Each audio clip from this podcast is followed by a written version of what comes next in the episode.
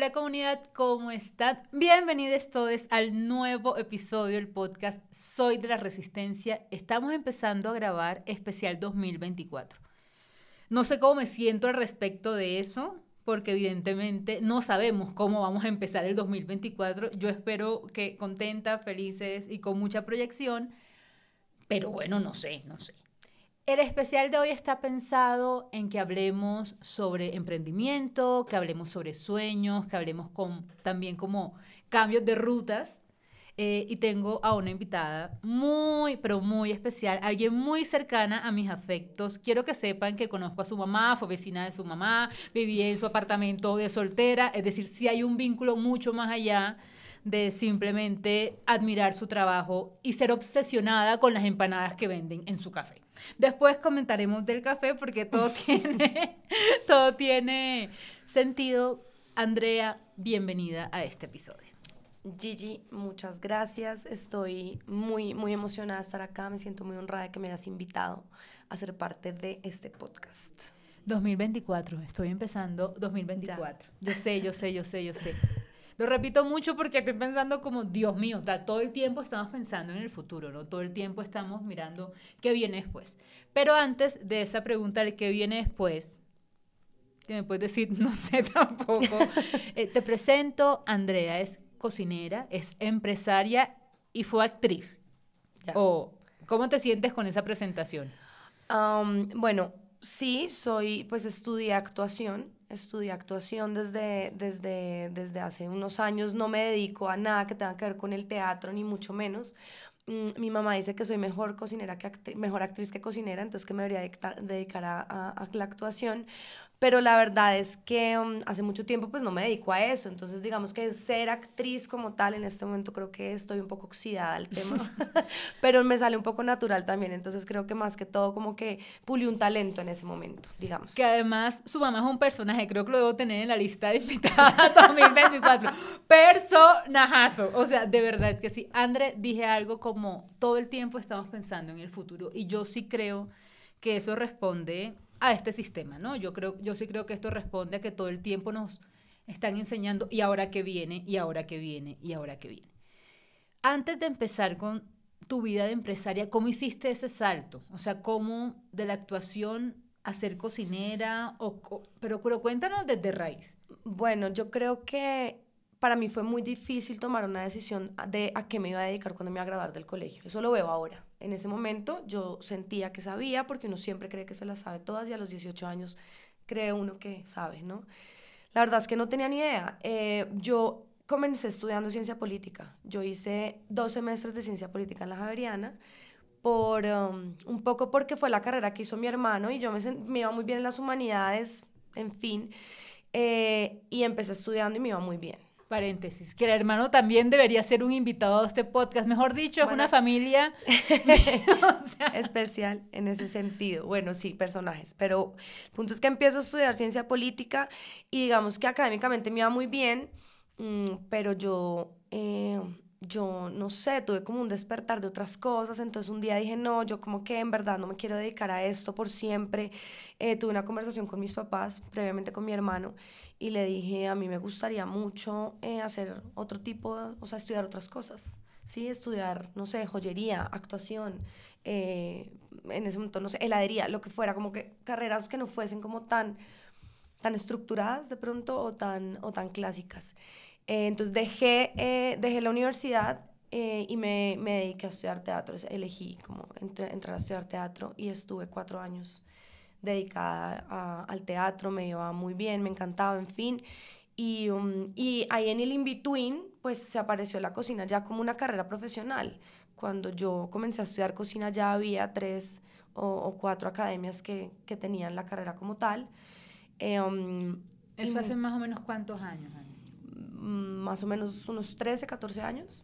Pero espérate un segundo que no entiendo. Estás estudiando actuación y en la o sea, pero ¿cómo? Es decir, un día amanece y dice, no, yo quiero estudiar cocina. No, lo que pasa es que eh, para mí la cocina ha sido siempre parte base de mi casa. Creo que para muchos colombianos, esto es algo que no es que yo esté descubriendo que la monja, las abuelas nuestras cocinaban, las mamás, en fin.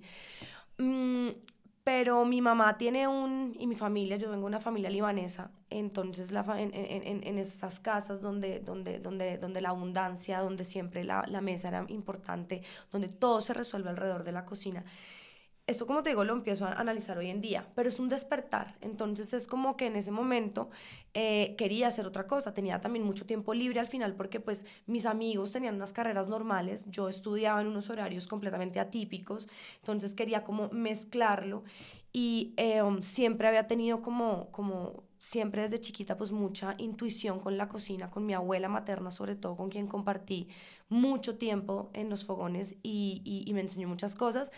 Em, de parche, ¿sabes? Y llega a mi vida em, gente cercana que empieza a estudiar cocina.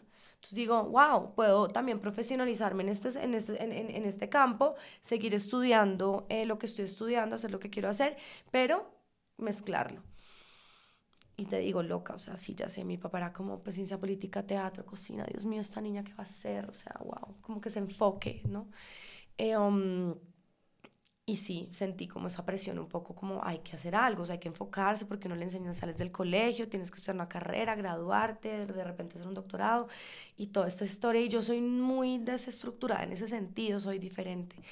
Empecé a estudiar cocina y me empezó a ir muy bien también, eh, pero empecé a darme cuenta que la cocina primero ya estaba más grande, entonces ya como que, bueno, quiero trabajar, quiero independizarme, quiero irme de casa, la, ta, ta, ta, entonces empecé a trabajar y empecé a trabajar en cosas de cocina, entonces dejé el teatro de lado. Entonces ya la cocina desde ese momento se empezó a volver mi prioridad hasta el día de hoy. Ya estoy estructurada.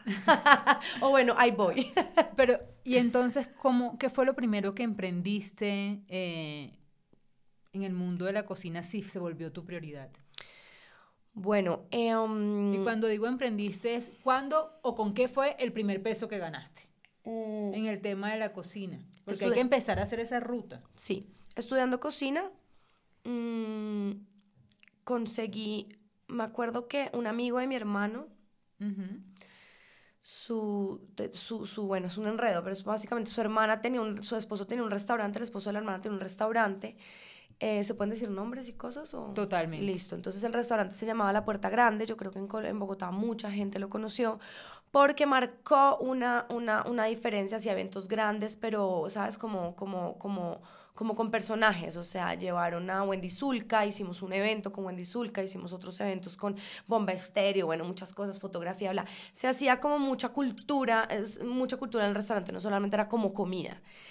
Eh, y yo empecé como la asistente de uno de, de, los dueños, se llama Juan Pedro, un hombre que me enseñó pues impresionantemente, yo creo que si lo vuelvo a ver lo tengo en redes, pero como que no hablamos del tema, pero él me enseñó muchas cosas eh, que hoy en día pongo en práctica y todavía como que lo nombro después de muchos años porque es un man empresario, súper, era un, español que te, sabes, como que era súper claro, me empezó a enfocar, tal, y me empezó a, a soltar responsabilidades que tenían que ver con eventos, que tenían que ver con cocina. Entonces, por ese lado empecé, no empecé tanto en la cocina, eh, sino empecé como en otro ámbito, que creo que eso es lo que me ha permitido hacer cosas hoy en día que hago.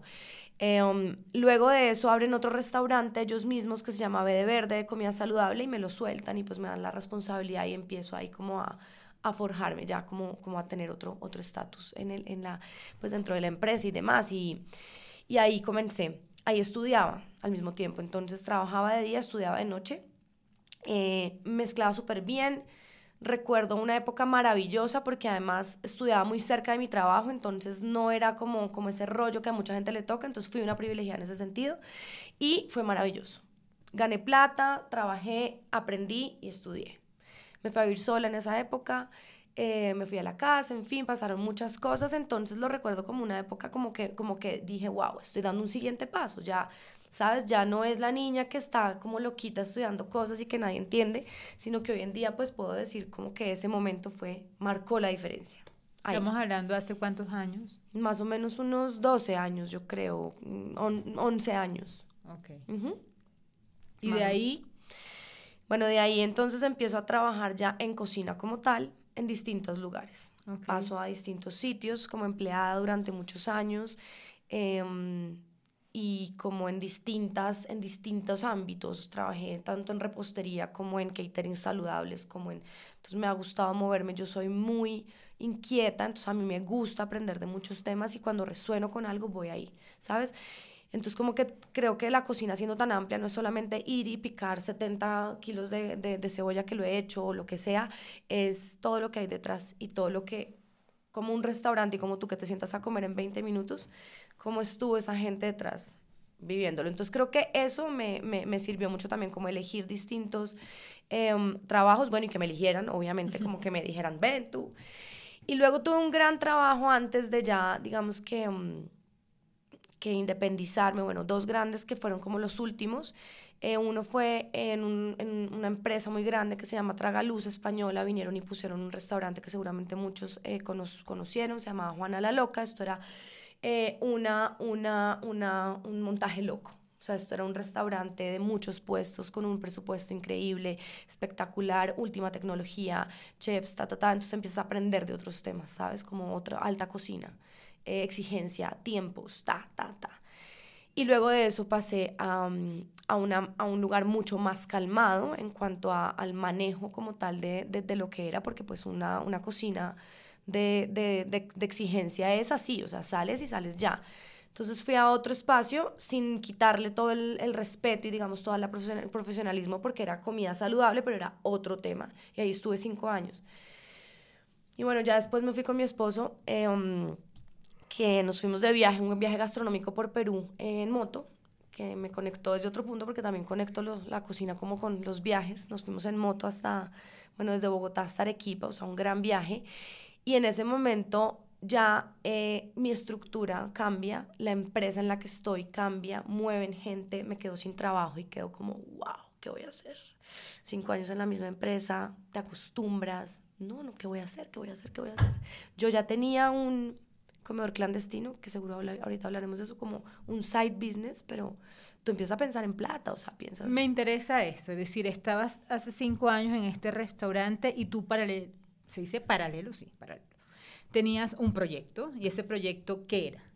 Es un comedor clandestino que comienza en nuestra casa. Es un, es un, es un... Tu pareja y tú. Mi esposo y yo, eh, tal, tal cual. Bueno, en ese momento éramos novios y lo comenzamos con una amiga. Pero él es cocinero, no. No, él es arquitecto, nada que ver. Dice que cuando grande quiere ser mesero, entonces de pronto por ahí. La vena culinaria. Eh, um, lo comenzamos en nuestra casa, era un, un, proyecto paralelo a lo que, a, lo que nos, a mi trabajo normal y a su trabajo normal. Un comer clandestino, seis personas desconocidas reservan en tu casa, comen. Un proyecto un poco loco, eso comenzó hace siete años. Eh, y, y, y ahí pues digamos que yo estaba teniendo un momento de, de, de, creación muy grande que no tenía en mi trabajo, porque yo en mi trabajo, en ese que estaba en ese momento, era cocina saludable, era cocina enfocada, personalizada. Gina Borre no come cilantro, no come cilantro. No es como, ay, pero pruébalo así. No, si no, es, no es cocina de creación, sino cocina de, de salud. Entonces era otro tema.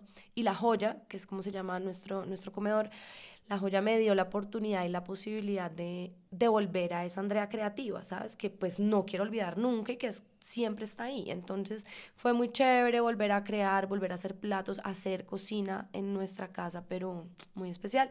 Y fue ese side business. Entonces siempre estuvo ahí, siempre ha estado ahí, siempre sigue ahí. O sea, sigue, sigue la joya, aunque a veces eh, toque pues, ¿sabes? por ciertos proyectos hay que parar cosas, sí en ese momento tengo los dos proyectos, mi trabajo normal, pero me quedo sin trabajo, cierran la empresa. Yo estoy de viaje. En o sea, ¿te enteras? No, antes, previo. Como, ah. como unos cuatro días antes nos citan a todas y bueno, cierran todo y yo como que, wow. Em, por fortuna, como que el viaje, yo, yo en un momento dije, no me puedo ir de viaje, ¿sabes? Como que yo soy, yo, yo pienso mucho mucho en esa estructura económica y lo tengo tan marcada que es hasta harto, como que siempre estoy pensando como tenemos que estar organizados, tenemos que tener esto. Germán me dijo como es el momento de que te vayas a este viaje, sueltes Pero mira, mira, mira, espérate, te, te, te hago aquí una pausa porque me parece una contradicción y no. Y eso me parece siempre divino cuando, cuando encuentro que nuestras invitadas e invitados son mucho más que una cosa. Y entonces soy ultra creativa y la gente tiene un mal concepto de la creatividad y esto lo aprendí de una profesora que entrevistamos hace poco. La gente cree que la creatividad es desorden y al contrario la creatividad es estructura. si tú buscas en Google creatividad, te vas a ir un muñeco con un montón de ideas como si no tuviera sentido alguno de colores y de hecho el ejercicio lo pueden hacer ahora mismo, cojan el celular y miren cuando coloquen creatividad y decías como, yo soy más desestructurada en una cosa y ahora acabas de decir, no, resulta que me iba a ir de viaje, me, me, quedé sin trabajo y yo sentí miedo y dije, no me voy a ir porque entonces, ¿qué voy a hacer cuando vuelva? Si sabes a lo que voy, o sea, mira cómo, cómo en la historia te encuentras en esas dos partes y cómo tu esposo en este momento te dice, espérate un segundo, hay que lanzarse también a vivir. Total, es que la gente como, como, digamos, mi personalidad y la gente que me conoce cercana, no imagina que yo soy tan ordenada en ciertas cosas. Perdón, porque porque soy, sí, la que se ríe duro, la que no sé qué, la que, la, la, que estudió tres carreras, sí, la que, la que, la que, la que, sí, la que, la que no quiere tener hijos, ¿sí?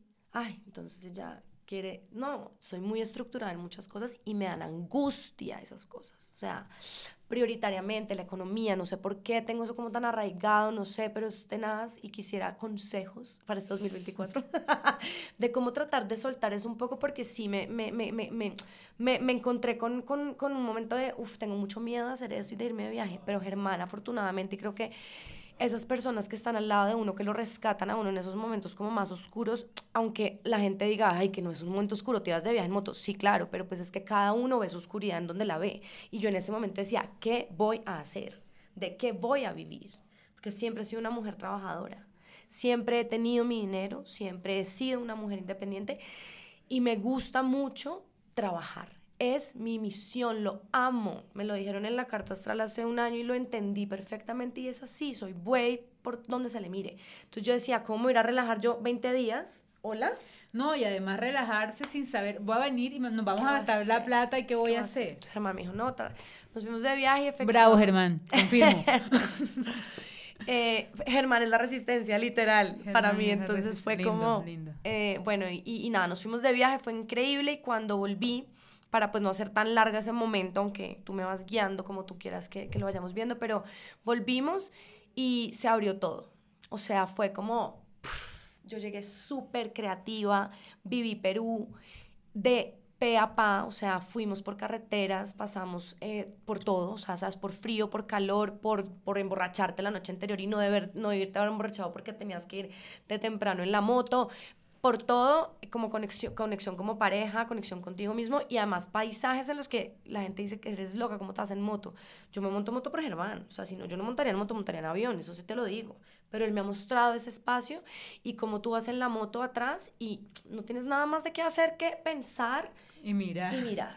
Y oír tu música, pero si te quedas sin señal o si te quedas sin, sin, sin, pila pues te quedaste contigo mismo. Entonces creo que ese viaje me conectó mucho. Hicimos unos menús increíbles inspirados en tanto, en la sierra como en, el, como, como en, el, en las playas del Perú. Y, y, ahí se empezaron a conectar muchas cosas y se abrió el comedor más tiempo y, em, y la joya empezó a crecer y a crecer también y a, y a, mostrarnos como, wow, otras cosas, eventos, ta, ta, ta, ta, ta. Y en un momento me di cuenta como, wow, no fue tan grave. Pude sostenerme estos meses, pude tener un trabajo que amo, tengo mi producto y ta, ta, ta. Pero bueno, luego vino la pandemia, ahí mismo. Entonces, eso es otro tema que a todos también nos, nos cambió. Pero ahí mismo, después de mi viaje a Perú, vino la pandemia, el siguiente año. Es decir, lograste volver de Perú, tener un año donde la joya te mantuvo básicamente económicamente, cierra y que hace una mujer emprendedora en medio de una pandemia. Para mí fue muy duro una cosa y es que yo soy muy callejera también suene como suene. A mí me encanta la calle, me encanta mi casa, me encanta mi casa, pero pues me gusta salir. Fue duro, fue duro no, no verme con la gente, sobre todo con mi mamá que estaba sola, eso fue como difícil, pero no sé, yo creo que ahí ya encontré me encontré más estructurada y yo no me enloquecí para nada. Yo hice yoga, empecé a montar cursos online, le empecé a dictar clases a mis amigas y luego eso empezó a crecer. Entonces yo dictaba clases personalizadas, eh, pues clases, perdón, de cocina eh, por Zoom. Y entonces pagué mi Zoom porque ya entonces yo necesitaba tal, me compré mejores audífonos, empecé como, y yo empecé como a invertir en mi, en mi, en mi cocina en, en, en la pandemia me convertí en profesora de unos niños de preescolar porque había un colegio que me contrató para ser profesora de cocina vía virtual, cocina colombiana. Entonces hicimos pues ajiacos, bueno, eso es otra, otro tema, pero todo esto te lo cuento es porque mi pandemia fue maravillosa, o sea, a mí la cocina me salvó, o sea, a mí la cocina me, me, me salva todos los días y se me, se me aguan los ojos. Pues porque es lindo, o sea, sabes, como que verlo hoy en día, en un momento te sentiste perdida y hoy en día verlo como que fue la salvación de todo, es como, wow. Por eso la defiendo, por eso amo cocinar y por eso creé tantos proyectos y tantas cosas, incluso en pandemia. O sea, que la gente sea como, ¿por qué no? O sea, como está vieja, ¿qué? Yo no paro, eh, Gigi, no paro. Y creo que en eso somos, por eso nos entendemos en nuestra locura y en nuestro, te manda esto mal, no importa, ya resolvemos, porque es eso. Me, me, me, me, emocioné porque me acordé como que también en la, en la joya, en, perdón, en pandemia, nacieron las empanadas y nacieron los ajíes. Oigan, yo les voy a decir algo para nuestra comunidad que está en Bogotá. Vaya, coma las empanadas, después me das las gracias y por favor me compra una cajita y me la deja paga. Gracias Gigi, tal persona te dejó las empanadas porque de verdad les cambia la vida. O sea, hablemos de Café La Madeleine. Hablemos de emprender. Ahí, porque has emprendido, has trabajado toda la vida, tienes la joya, lograste ser profe en lo digital, que también nos muestra cómo la mentalidad, la mentalidad, escúchame, la mentalidad humana en medio de la necesidad comienza a inventarse cosas, ¿no? O sea, si no te hubieran despedido, probablemente el camino no hubiera sido este, o no, somos brujas, pero probablemente no. Eh, tampoco pudiera sentir que la cocina fue tu salvación y esta emoción en el corazón de pronto tal vez no sería el sentimiento, eh, pero es que ya no es una cocina clandestina, es un proyecto que tienes que atender todos los días. O sea, hablemos de ese espacio, que busca, que sueña. Bueno, Café de la Madeleine es un proyecto que nace eh, em, de la mano de mi hermano, de la mano de mi cuñado. Los nombro porque Alex y, y Philippe tienen una galería de arte en, en, París. Mi hermano vive en París hace, hace 20, 22 años, no sé, hace mucho tiempo. Y, y es galerista de arte. Entonces tienen su galería allá y querían abrir acá en Bogotá. Entonces, em, algún día cuando nos estaban contando, todo esto se vuelve muy familiar y se empieza como a cerrar un poco como el círculo, que es lindo, porque pues mi esposo es arquitecto, mi cuñado y mi hermano, pues galeristas, bla, yo cocinera, entonces se empieza a formar un proyecto, un proyecto familiar en el que todos tenemos cabida, en el que se empieza a buscar una casa y Alex en algún momento me dice, mi hermano me dice, quisiera que montaras algo. Em, y se empieza pues a pensar en qué se puede montar. Entonces digamos que la joya es una cosa, que es el comedor que queda aparte y que pues no, no aparte pero que queda como paralelo y empieza Café de la Madeleine sin saber cómo se iba a llamar, sin saber qué íbamos a cocinar, sin saber dónde iba a quedar. Entonces yo a veces creo que muchas veces los proyectos también se vuelven románticos aun cuando tú no los planees durante mucho tiempo, ¿sabes? No, siempre romantizamos como, ah, es que yo quería casarme tal día y lo logré, o yo quería hacer esta, este, esta, esta hacer esta, esta, esta, no sé, este proyecto y lo logré, y esto yo no sabía que lo quería hacer. Entonces esto es lindo de la Madeleine también, que me he enamorado del espacio día a día y que se ha forjado naturalmente se ha prateado mucho la palabra orgánico, pero realmente la, la Madeleine es muy orgánico. Entonces surge este tema, se, se, tiene una casa, ya, se empieza, ta, ta, ta, ta, el proyecto empieza. Ellos em, tienen la casa para hacer la galería, hay un espacio para montar el café y se empiezan a montar los dos proyectos en paralelo.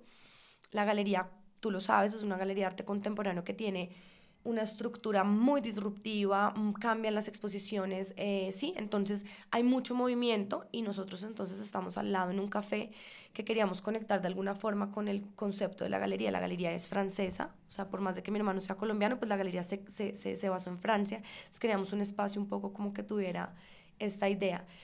Y bueno, la verdad es que mi mamá se, se, se, se ¿sabes? Como que se, se iluminó con el nombre porque nosotros estamos en el barrio Teusaquillo, perdón, en la localidad de Teusaquillo, pero nuestro barrio se llama La Magdalena. Eh, las magdalenas son un postre típico francés, que son en forma de concha de mar, se hornean en este, en este seguramente muchos la han probado, se hornean en este, en este molde, y Magdalena en, en, francés es Madeleine. Entonces conectamos absolutamente todo y dijimos, ya tenemos un nombre, ya tenemos un concepto, eh, y pues la pastelería que está siempre de, de, ahí, pues soy pastelera, entonces dijimos, vamos a hacer Café de la Madeleine, Madeleine Café, empezamos, ta, ta, ta, bueno, mil nombres. Nuestro postre insignia van a ser las Madelenas. Eh, y nos enfocamos en eso. Entonces, creo que tenemos unas Mi favorita es de chocolate blanco. Yo voy aquí, voy aquí Tú vas a ir diciendo ta, ta, ta, ta, ta. Y, um, y, bueno, la Madeleine entonces empieza haciendo primero un proyecto de vamos a tener una cocina muy chiquita, de aquí solo vamos a poder sacar sándwiches y de repente un par de sopas, mm, café en prensa francesa, ta, ta, ta. Eh, y poco a poco hemos ido yo digo que explotando la cocina al máximo y creo que eso se lo da a uno también la experiencia y trabajar en distintos sitios. No siempre tienes que tener todas las herramientas para hacer un gran plato. Muchas veces con muy poco, con un simple fogón, tú sacas lo mejor de ti. Entonces yo empecé a tener una cocina más pequeña, ya se ha ido agrandando, pero en ese momento no veía viable tener una carta. Hoy en día tengo una carta de entradas, de fuertes, de postres, toda la pastelería hecha en casa, proveedores, eh, amigos de la comunidad gastronómica cercana, eh, trabajar con, con, con, ¿sabes? Con, con, ¿sabes? Tú eres la que vende las flores, yo te las compro a ti, o sea... Hablemos un poquito de esa línea de trazabilidad, o sea, hablemos un poquito de lo que dices tú, mientras ustedes o un comensal o quien sea llega y come en 20 minutos, no sabemos qué hay detrás. Entre esos, los productos de dónde vienen, porque sé que tienes clarísimo una apuesta ahí. Bueno, eh, hay distintos, hay distintos eh, manejos dependiendo del proveedor. Yo trabajo, yo digo que yo trabajo con proveedores em, hace mucho tiempo, tengo los mismos proveedores de, ciertas, de, ciertos, de ciertos productos, los conozco. Eh, pongo un ejemplo, los tomates, entonces trabajo con ellos hace más o menos ocho años desde que tenemos el comedor clandestino son tomates eh, cultivados de temporada, ta, ta, ta. Y como son de temporada, a veces no tengo el tomate que quiero. Y eso a un cocinero le cuesta trabajo o a un profesional. Lo quiero poner en términos generales. No tengo este producto, no tengo este cemento, no tengo ese... Resuelves. Entonces, ¿qué pasa? También hemos creado una carta que tenga la posibilidad de tener de pronto el tomate amarillo de pronto el rojo porque dependemos de la temporada, las flores, ta, ta, ta. Entonces, eh, he tratado de tener una relación muy cercana con la mayoría de los proveedores. Eh, um, y hay otros que ya me llegan por otros medios, ir a la plaza, ¿sabes? No es lo más directo, pero pues es lo más directo después de estar en el, en el centro de abastos. Entonces también tratar, tratar de tener eso. Eh, voy a la plaza, me gusta tocar, me gusta ver. Se pierde un poco el romanticismo, la verdad es esa. O sea, yo quisiera ir todos los lunes al mercado y elegir y, y tal, a veces no se puede. Entonces, por eso, confianza en los proveedores. Por eso, estar pendiente que me están trayendo, quién es esta persona, de dónde viene, ¿sí? Para que cuando tú, yo te sirva un plato, estés segura de dónde vino y qué pasó. Mi cocina es cocina de tiempo. Yo le digo, eso se conoce como comfort food, que es como cocina confortable, es cocina de cocción lenta la mayoría de los platos que hacemos. O son hechos a la minuta o tienen un tiempo atrás. El relleno de la empanada, armarla, freírla, o darle frío, freírla. Ejemplo el estofado. Entonces, todo eso me, me, importa, me importa dónde vienen, porque a la final no solamente es lo que tú te comiste y que esté rico, sino por qué, porque estuvo rico, o sea, eso no es de gratis, ¿sí? Y hay mucho tiempo en cocina para que tú, eh, pues, pruebes un plato. Entonces, creo que todo eso va conectado, uno tiene que poner la atención a eso, de dónde vienen las cosas, eh, resolver, resolver también es parte me gusta mucho, eso mucho, resolver. A mí me gusta mucho hay, hay una activista que yo admiro mucho en Estados Unidos que en su descripción, eh, o sea, una señora pues que maneja una organización de, de todas las Américas, es la directora. Y en su descripción lo que tiene es solucionadora de chicharrones. O sea, eso es su descripción. Y cuando me lo dijo por primera vez, no me lo dijo, perdón, lo leí, yo dije como, tiene todo el sentido. Hablemos un poquito, ya Café de la Madeleine tiene dos años. Sí, ya dos años, ya, ya, ya, ya, ya dos años, o sea, es, y bueno, hay algo que, que, es, que, es, que, es, que es un trabajo de todos los días. Esto suena demasiado cliché, pero es que es así, es que es así. Porque yo ahorita estoy acá sentada contigo hablando, no tengo ni idea en mi celular qué mensajes tengo y de repente salgo de acá y me toca resolver, mirar, o de pronto no tengo ningún mensaje, súper creo que, creo que es eso, eso es de todos los días, es como... En estos dos años no creo que todo haya sido color de rosa. Cero. Hablemos un poquito de qué has aprendido en todos estos años, pero particularmente en este café, porque yo siento que aquí hay una cosa de todos los días, ¿no? Que esto es una cosa de todos los días. Lo otro era como, tengo que preparar esta cena clandestina o la joya es en 15 días, hay todo un tema de proyección, no que si el tomate o lo que sea no me llegó, no que si una persona se enfermó y me canceló, tengo tiempo de cambiar el cupo, no sé. Pero aquí no tienes un rango de acción muy largo. ¿Qué dirías? Sobre todo piensa que estamos empezando año, que hay mucha gente que tiene mm, sueños de emprender. Hablemos de errores primero. ¿Qué aprendizaje? No sé si sean errores, pero al menos aprendizajes. O yo no volvería a hacer esto, Gigi, y después hablamos de cosas lindas. bueno, yo creo que un, un error que, que cometemos muchas veces quienes emprendemos es decirle sí a todo. Eso es un gran error. En la fiesta, sí, sí a todo, vamos. Pero en el, en, el, emprendimiento no, o sea, es difícil. ¿Por qué? Porque te da miedo que el cliente no vuelva, porque te da miedo que el cliente de pronto no consentirlo. Ni siquiera es no consentirlo, es, vuelvo y digo, pasar por encima de lo que tú eres o de lo que tú quieres por un negocio o por un cliente. ¿Por qué lo digo? Porque yo tengo un contacto directo todo el tiempo con el cliente. Y eso se parece mucho al teatro. En el teatro no es el cine o la televisión que te aplauden o no en su casa, en el teatro es directo, entonces por eso tengo, creo que ahí conecto cosas. Es estar contigo, si a ti te va mal con el plato en este momento, yo tengo que resolverte ya. Esto no es claro que yo en 15 días te llamo y te miro a ver si te pongo el cable. Yo te tengo que resolver ya.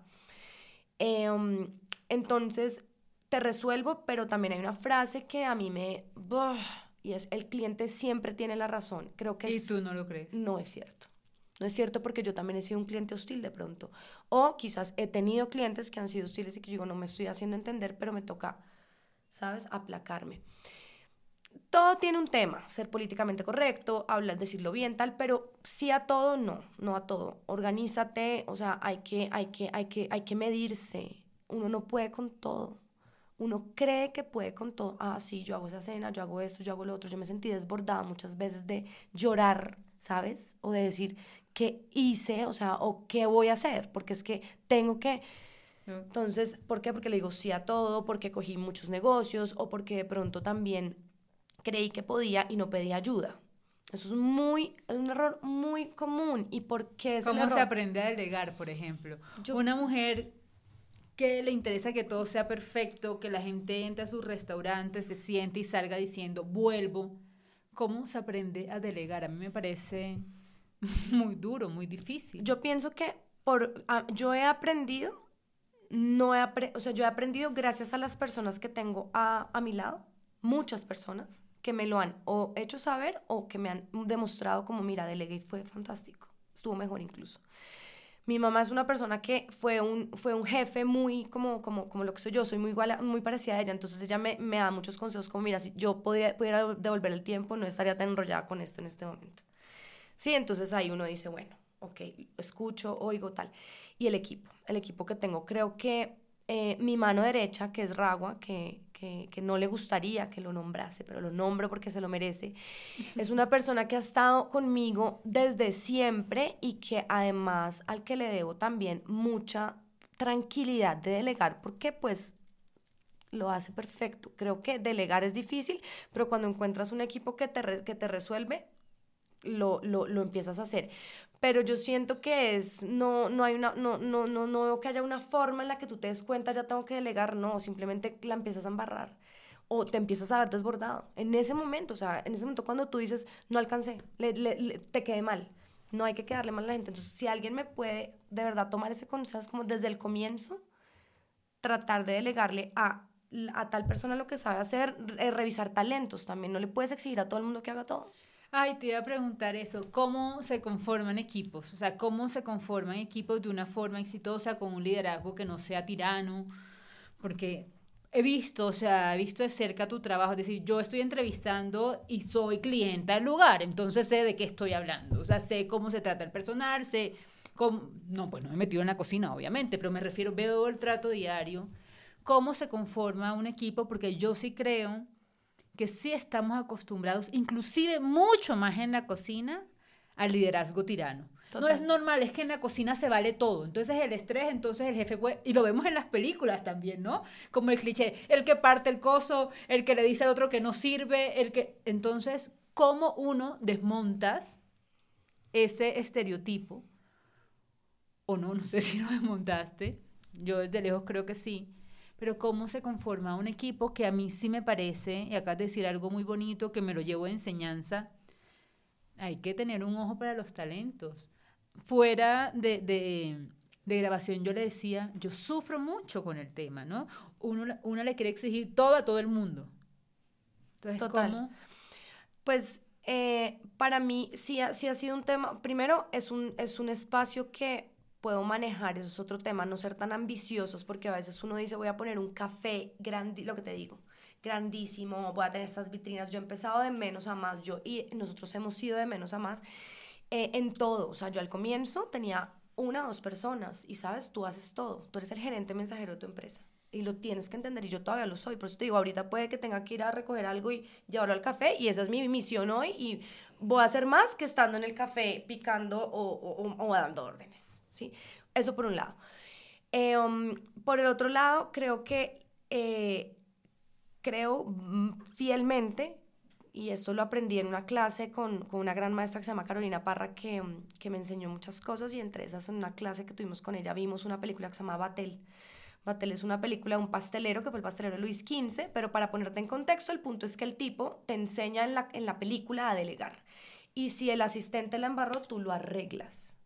Tú no vienes a decir, lo hiciste mal, ta, ta, ta. Y uno cae en eso, obvio, lo hiciste mal, te enseñé, te expliqué por qué. Pero cuando tú delegas y permites, y te permites el error, y permites que de pronto haya una embarrada, en ese momento puede que, te, aunque, aunque haya un problema porque salió algo de pronto mal, en ese momento tú dices, bueno, delegué, di el primer paso. Vamos a revisar. Es como cuando la mamá le suelta uno el carro. Uno no aprende a manejar solo si no le sueltan el carro solo porque el papá siempre le va a estar diciendo qué hacer. Entonces es como todo en la vida. Yo pienso que cuando te decía el ojo para el talento es porque eh, no todo el mundo tiene todo, no, no todo el mundo sirve para hacer todas las cosas como hay gente que sirve para hacerte todo. Sí, Ragua. sí, Ragua entonces puede cocinar y decorar Empacar. y empacar y mandar una facturación electrónica. Ejemplo, eso es nuestro trabajo. Em, pero yo también siento que, y eso lo he aprendido muchas cosas, Gigi, le- leyendo, viendo otras cosas, eh, em, inspirándote en otros, en, en- en- otros cocineros. Hay un cocinero que se llama Passart, creo que es francés, y él enseña en, uno, en, un, en, un, en una mm, documental que vi, él decía, eh, yo quiero que hoy usted haga la salsa, a ver usted cómo le queda. Se da, el, se da el lujo hoy en día de hacer eso, ¿sí? Y a mí me, me gusta mucho eso, ¿sabes? Como no, a ver, tenemos una receta, la receta tiene que ser así, no es como, a ver, échale otra cosa, no. Pero pónganle intuición, chicos. O sea, yo les puedo enseñar la receta, yo puedo escribir esta receta, hacerla, pasártela, estandarizarla y decirte, mira, Gigi, esto es lo que tú tienes que hacer. Y puede que no te quede igual. Porque uno está, entonces póngale intuición, ¿tú qué crees? Está secándose, ¿cierto? Entonces más líquido, tal. Eh, se enseña, pero hay gente que tiene el talento para eso, hay gente que tiene talento y tú lo ves, hay gente que entonces sencillamente tú lo ves, no sé, cosas básicas, haciendo un Excel, por ejemplo, Laura, que es una chica que lleva conmigo ya, ya casi dos años, ella es muy metódica, yo no, yo soy más, ¿sí? Entonces yo le digo, hazme un Excel, por favor, con esas condiciones, ta, ta, ta, súper. Yo no se lo voy a pedir a Ragua, o, o, bueno, bueno, puede que sí, pero no se lo voy a pedir a Felipe, que de pronto es mejor haciendo otras cosas. Eh, mi equipo es pequeño, entonces me permite conocerlos muy bien. Creo que eso ha sido la clave de lo que hemos logrado hasta el día de hoy y, la, y que me da tranquilidad, que en este momento sé quién es cada uno, sé dónde viven, sé cómo se llaman, eh, sé sus talentos, sé sus debilidades. También conocen las mías, Las mías. que es normal. Saben en qué momento yo voy a decir, ¿cómo así que este pedido no está? Porque claro que me desborda. Claro que sí. O sea, sí, sí, en- algo que me molesta es llegar a un restaurante y que yo pida algo y me digan, no, no hay. Yo ya digo, dime qué más no hay. Y me preparo. Entonces yo soy muy exigente en mi, en mi restaurante con eso. Pero a veces no hay. No llegó lo que te decía al principio. Me tocó gestionar, entender, el, el motorista se cayó, ta, ta, ta, ta, ta. Pero como para cerrar un poco el tema, sí hay que revisar talentos, hay que, hay que, mm, y de pronto hay gente que, que no, pues que no los tiene y a ti no te sirve, también es eso, ¿no? Hay quienes son, quienes, quienes tenemos talentos por unas cosas y para otras no, y de pronto no servimos para ese trabajo que nos están pidiendo, y también hay que ser muy claros en eso, yo siento que nos han enseñado también a cuidar el trabajo como de lugar, está bien, vivimos en un país donde necesitamos trabajar, es que es así, pero también a quien tenga la oportunidad de darse ese momento de, de, de decir, no soy bueno para esto, esto no es, paralelo lo hagan porque de verdad da miedo, pero después uno empieza a encontrar un, un, un enfoque, ¿sabes?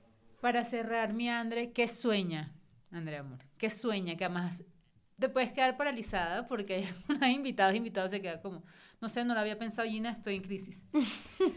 puede ser un sueño laboral, puede ser un sueño personal, puede ser un sueño que no sea tuyo, sino para Café de la Madeleine. ¿Crees que Café de la Madeleine eres tú o ya es una, un sujeto aparte? Esa, esa pregunta me parece linda.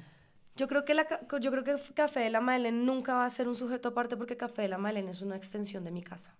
Literalmente. O sea, si tú vas a mi casa, em, lo que hay, los objetos, me refiero a cosas así, o sea, me refiero al objeto, a la forma, a cómo está todo.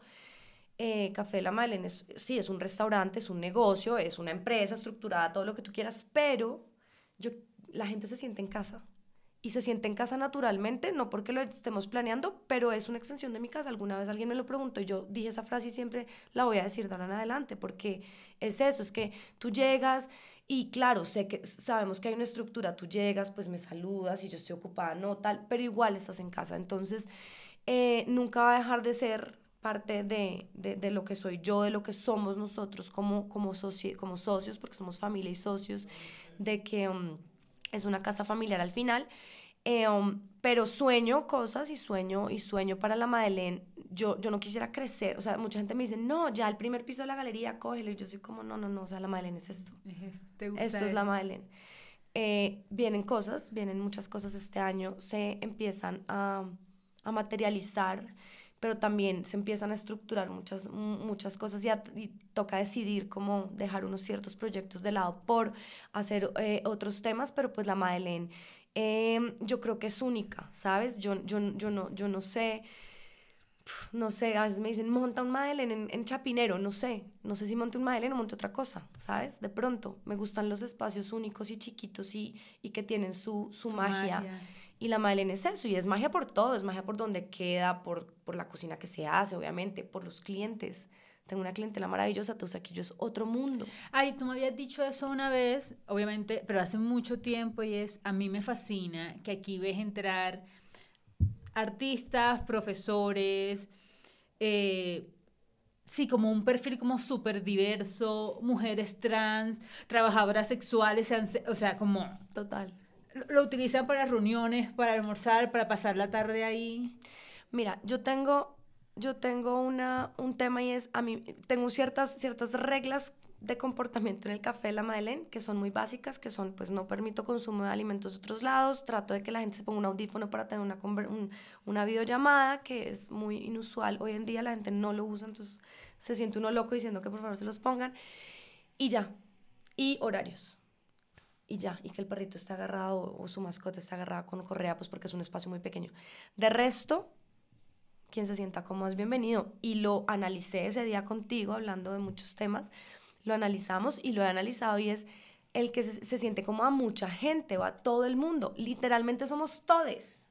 Literal. ¿Sabes? Somos todes, o sea, lo decimos y de verdad que es que todos cabemos, o sea, han estado políticos, han estado trabajadores sexuales, actores, profesores, chicos universitarios, eh, de ¿sabes? Entonces, eh, eso es Madeleine. Yo he pillado hasta citas de Tinder. Total, que están ahí conociendo y uno dice como, wow, ¿será que aniversarios? En fin, muchas cosas han pasado en la Madeleine y creo que el espacio es para todos, para todes, literalmente, es diverso naturalmente y eso me encanta. La casa es para, para que todo el mundo se sienta cómodo y eso ha sido muy chévere y creo que es un espacio que que es muy chévere porque en Bogotá se necesita tener esos espacios. Nosotros somos una, una gran ciudad, pero necesitamos cada vez más que haya ese tipo de espacios donde todo el mundo se sienta cómodo. Redes sociales y dónde está Café de la Madeleine. Bueno, Café de la, arroba Café de la Madeleine en Instagram. Café de la Madeleine queda en la calle 38 1625 en el barrio La Magdalena, eh, localidad de Teusaquillo. Y para que tengan una referencia, muy cerca queda el Parque Brasil para que lo visiten, para que vayan, es hermoso y se den un paseo por Teusaquillo porque ve uno realmente arquitectura divina, mucho verde y otra onda de la ciudad que hay que conocer. Mi André, gracias por hacer parte de este episodio y comunidad, nos escuchamos en el siguiente. Un abrazo. ¡Eh! Gracias. A ti. Muchas gracias, fue hermoso.